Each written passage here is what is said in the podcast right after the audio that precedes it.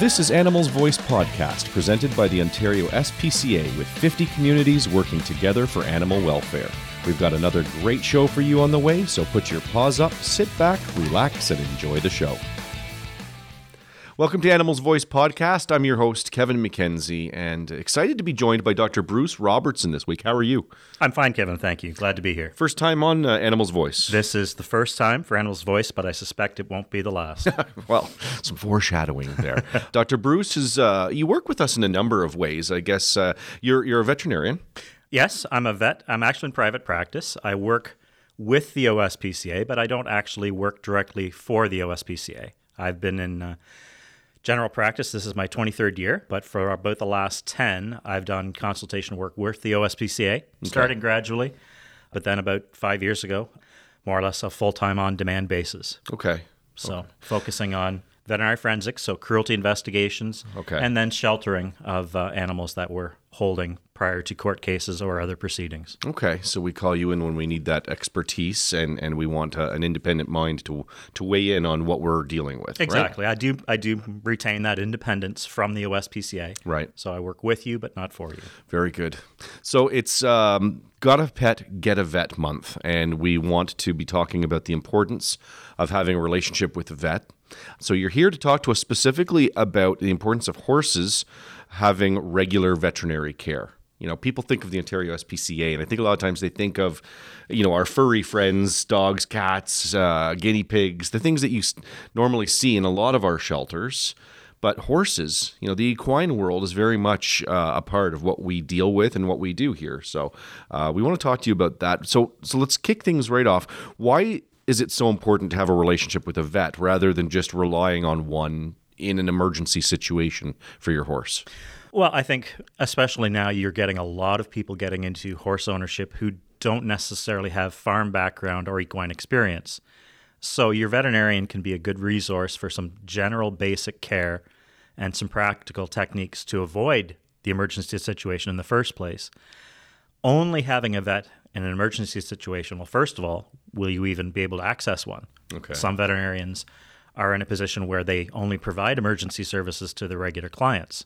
It depends on the part of the province you're in and the number of vets available. But when you're seeing an emergency situation, you tend to get tunnel vision. You're focusing on that one specific problem, and you're often busy with other emergencies. You don't necessarily have the time to take a step back and look at the whole situation and talk about preventative medicine and other situations that might be affecting the horse or the other horses on the property. Okay. So there's definitely a significance in a routine checkup as being a part of owning a horse. The other thing to consider, in a lot of cases, horses live a long time. So you They have a pretty long lifespan, right? Well, I treated a horse that the woman had owned for almost 40 years. She'd folded out on her farm, and it lasted almost 40 years. So it's a relationship. Yeah. So I would say the best philosophy would be to seek out a vet that has a style that you like, that complements your own, and get a relationship, because you're going to be seeing them on a somewhat regular basis for 10, 15, 20 plus years. I guess it makes sense, right? I mean, people are encouraged to get regular checkups. You don't just show up at the hospital when you're having an issue, right? So the same would be said for our animals. There's an ongoing health that you want to be maintaining within our pets. It's like your car. You could ignore all the preventative maintenance and wait till the transmission goes, but it's going to be very expensive. It is. I'm laughing because people may know about my Jeep and maybe I should have more preventative maintenance done on them. Anyway, let's continue on. But with animals, especially, regular visits allows for earlier detection or prevention of problems from ever becoming an issue. And certainly from an animal welfare point of view, if we can prevent disease or injury or illness, it's in the animal's best interest. Certainly financially for the owner, it's much less expensive to deal with a small problem than, you know, a massive problem at 2 a.m. on a holiday weekend. Yeah. Anything we can do to prevent these problems from coming up is certainly time and money well spent. It's common sense, I guess. It's like you're pointing out, don't wait for it to be the big issue. Find it and deal with it when it's a smaller issue or something that can be prevented. So, okay, I'm sold on the idea. I need to take my horse to a vet regularly.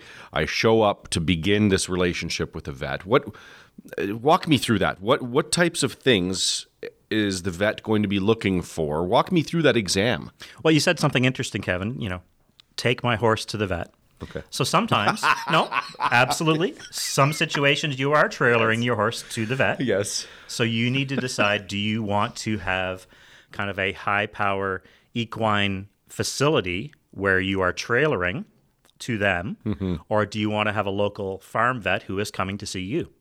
And both are viable options. You just have to be aware that if you've chosen an equine specialist, you're trailering to them for the most part rather than the other way around. I'm showing my own ignorance as a non-horse owner that I actually use that verbiage. Because in the back of my head, I'm picturing like, okay, I'm taking my cat or my dog and off I go to the vet. And I guess it's really a lot more complicated when you have an animal that's that size, right? But that was a lot of the fun part about being a mobile vet, was that travel between farms. Okay. Just traveling across Ontario and seeing different places. Oh, it was a lot of fun. So anyways. So you show up. You phone around. You find out who the local vets are. Mm-hmm. Speak to some of your friends who have horse owners. Find somebody who you think has a reputation and a style that you'd like to work with. Phone them up. You may even want to just have a face-to-face at the clinic before you even have a farm call, just to see if it's somebody you think you can work with and you like their style and philosophy. Okay. And they should be able to describe to you what it is they can do for you and your horse. I would say typically they would set you up on some sort of a preventative medicine schedule.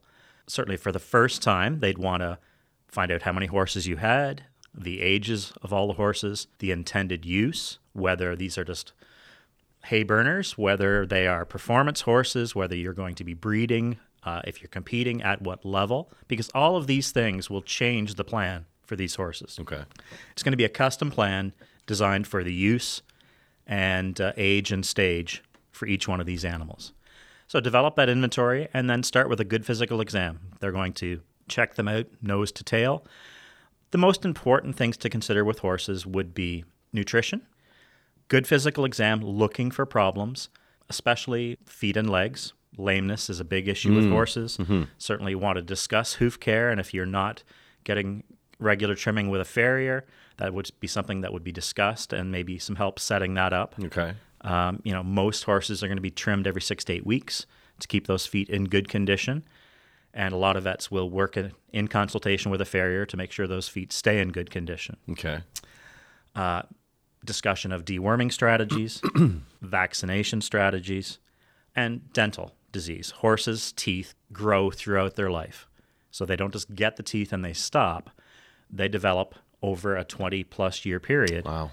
And if they aren't wearing evenly, you can get some very sharp points and malformations that make it very difficult for a horse to eat, and in some cases, really painful. Yeah. So that's something that should be checked every time you have the opportunity to evaluate a horse, see what's going on inside that mouth, and see what you can do to get them eating better and getting more value out of the food they are eating. You've already pointed out several things I hadn't ever even considered about owning a horse.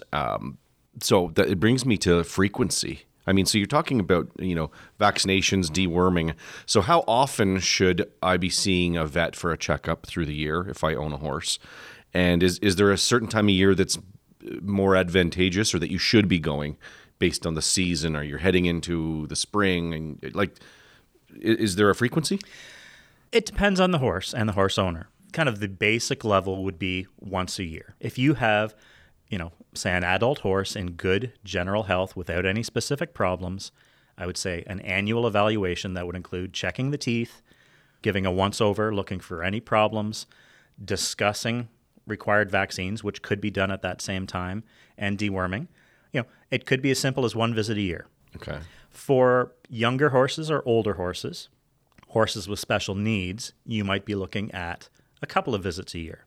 If you're thinking of younger horses, they're getting a lot more teeth in, they're losing teeth, they've got caps that may or may not come out on their own, might need to be removed. And developmentally, there's a lot of other things that you want to keep an eye on. So I would say maybe twice a year until they're about 5 years old, then between say 5 and 20, perhaps that once a year. Mm-hmm. A 20-year-old horse, again, mostly due to teeth issues, maybe increase to twice a year. Now, a horse with special needs, you might be evaluating much more often. If you've got a mare that you're using for breeding, you know, it's going to really depend. There will probably be multiple visits through that year to see her through a successful and healthful pregnancy. Okay.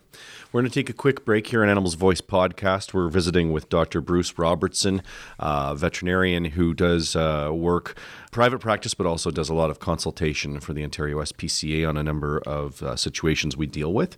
We're learning a lot about horse care and celebrating Got a Pet, Get a Vet Month.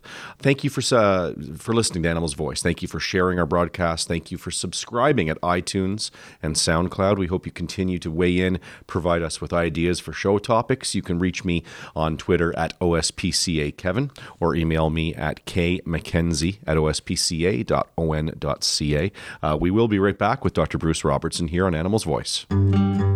SPCAs and humane societies across Canada encourage pet owners that if you've got a pet, get a vet. It's important to establish a relationship with a veterinarian when you get a pet. Just one vet checkup a year will help protect against a variety of potentially life-threatening diseases. Checkups can also detect health problems sooner and avoid unexpected costs. Don't wait until something goes wrong to take your pet in for a checkup. Schedule a visit with your local veterinarian to ensure a longer, healthier life for your pet. Welcome back to Animals Voice Podcast. I'm visiting with Dr. Bruce Robertson this week, and we're talking about care of horses, celebrating Got a Pet, Get a Vet Month. So obviously we want to cover the importance of regular veterinary care for horses. During the break, we were having some fun conversation and talking about usefulness of horses. I was trying to discuss with you where I wanted to go with this next question, talking about the specific issues that a vet might detect during a routine exam.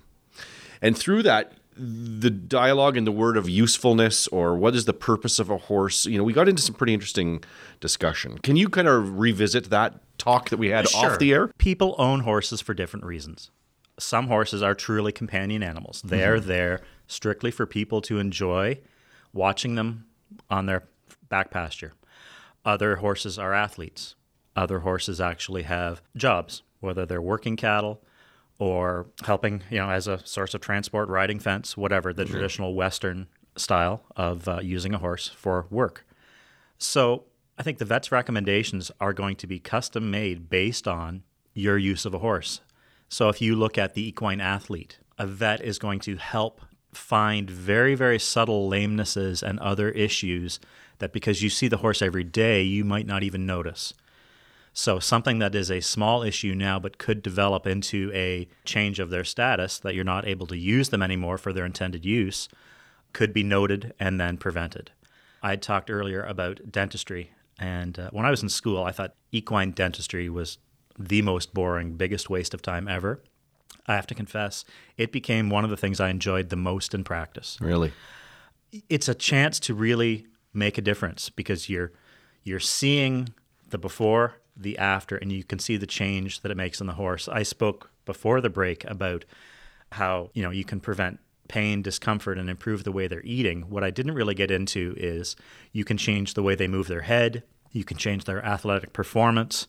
I had competition horses that I would actually do their teeth 3 to 4 times a year rather than once a year, because the client felt that with these competitive horses, they could make more money by having their horse's teeth in perfect condition. So when you say I would do their teeth that many times a year, describe that to me. Like, what does doing a horse's teeth mean? So I talked before about the horse's teeth continue to grow. Right. And if they don't match up evenly, you get these sharp points. Well, often these sharp points will be right at the front, and when you've got a bit in the mouth, you're gathering all that soft tissue and you're pushing them right against the sharp points of these teeth. So you're making a gentle suggestion for the horse to bend their head one way to turn, and their teeth are making a rather sharp suggestion saying, no, don't. Okay. So some of these horses, when they're under tack in saddle, will be reluctant to turn. Some of them, you will get spikes and ramps where they're reluctant to move their head up and down because, you know, the whole dental arcade, the teeth are supposed to slide. Well, if they're locking, they won't slide. They'll actually get almost, TMJ, Temporomandibular Joint Syndrome, like people, where they get almost kind of a chronic headache. Some horses will get conditions like that. You attend to those teeth by mechanically grinding down those structures. Okay. Can either be through specialized hand instruments or, in some cases, electric or pneumatic drills and files, changing the shape and length of those. If you're doing a performance dentistry, you're actually changing the shape of some of the fronts of the teeth to handle the bit structure, so it's a lot more comfortable, and you're improving the functionality. And again, a lot of clients would choose to make that investment multiple times a year because they saw the value in it. On a more basic level, a horse with bad teeth is dropping a lot of feed. And with feed prices being what they are, if it's not getting into the horse, it's not doing them any good at all. Okay. Have you done horse exams where you discovered a minor issue, like I don't know how minor it would be, but like a tendon that is injured or, a soft tissue injury that because you discovered that early on and you were able to prescribe a certain rehabilitation or medication that you helped that horse for, extend its lifespan or be healthier because you discovered that during a routine exam? Absolutely, Kevin. I can think of several cases where you identify a subtle lameness, and there's some treatment modalities that are not invasive at all. I'm thinking of things like ultrasound, therapeutic ultrasound, shockwave therapy, laser therapy. Because with humans, like any other athlete, horses, like human athletes, horses are almost people. That's okay, I understood. If you've got an injury of your left knee, your right knee's bearing a lot more of the brunt on it. Yeah.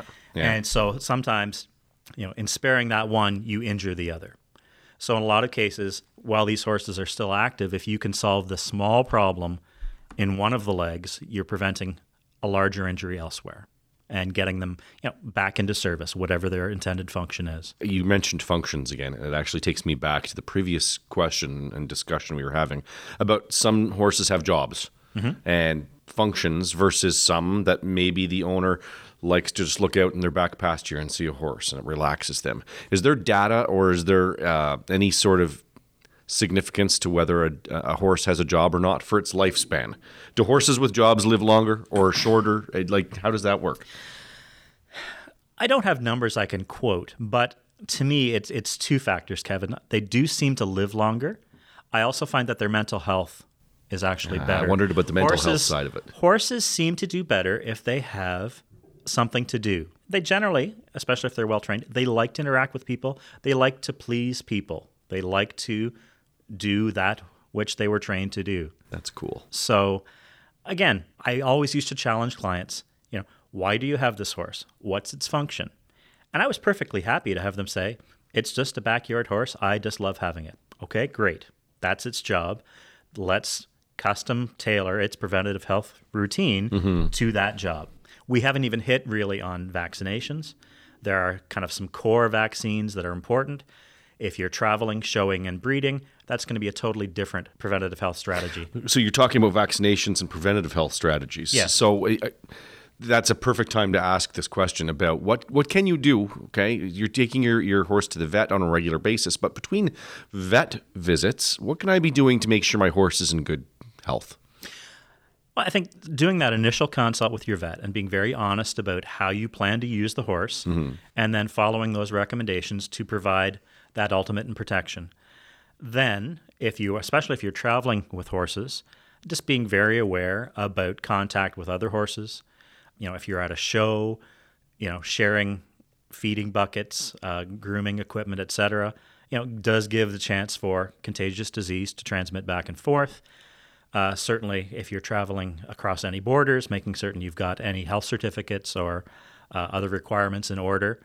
Just keeping your eye out for other problems and seeing what other horses are there. And if you're noticing other problems, if you're at a weekend event and the next stall's full of coughing horses, I'd perhaps move. Okay. Wow. Or just be aware that, yes, they're a lot of fun to going to these events, but it is a chance for your horse to bring home something to the rest of the barn and perhaps a bit of isolation time on return to the farm. Again, these are all things your regular veterinarian, knowing your situation and your horses, can set you up with that kind of program.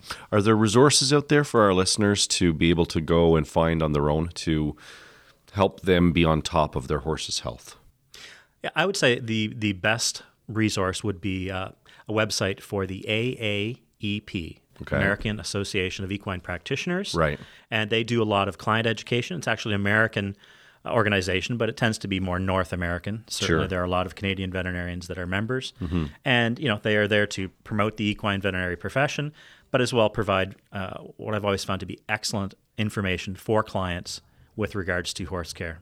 Before the interview started, you showed me a printout you brought from the AAEP, and it's very informative, full of information. You know, just it's a checklist, right? Things you can make sure that you're staying on top of with your horse. So definitely it looks like a great resource and website to visit. Thank you, Dr. Bruce, for joining us here on Animal's Voice for the first time, and like you alluded to, hopefully not the last. Appreciate it, Kevin. And for our listeners, thank you for listening, as always, for subscribing at iTunes and SoundCloud. If you have show ideas, like I said earlier, please contact me on Twitter at OSPCA Kevin. Or by email at kmckenzie@ospca.on.ca. Thanks again, Dr. Bruce. You're very welcome. Until next time, we will catch you later.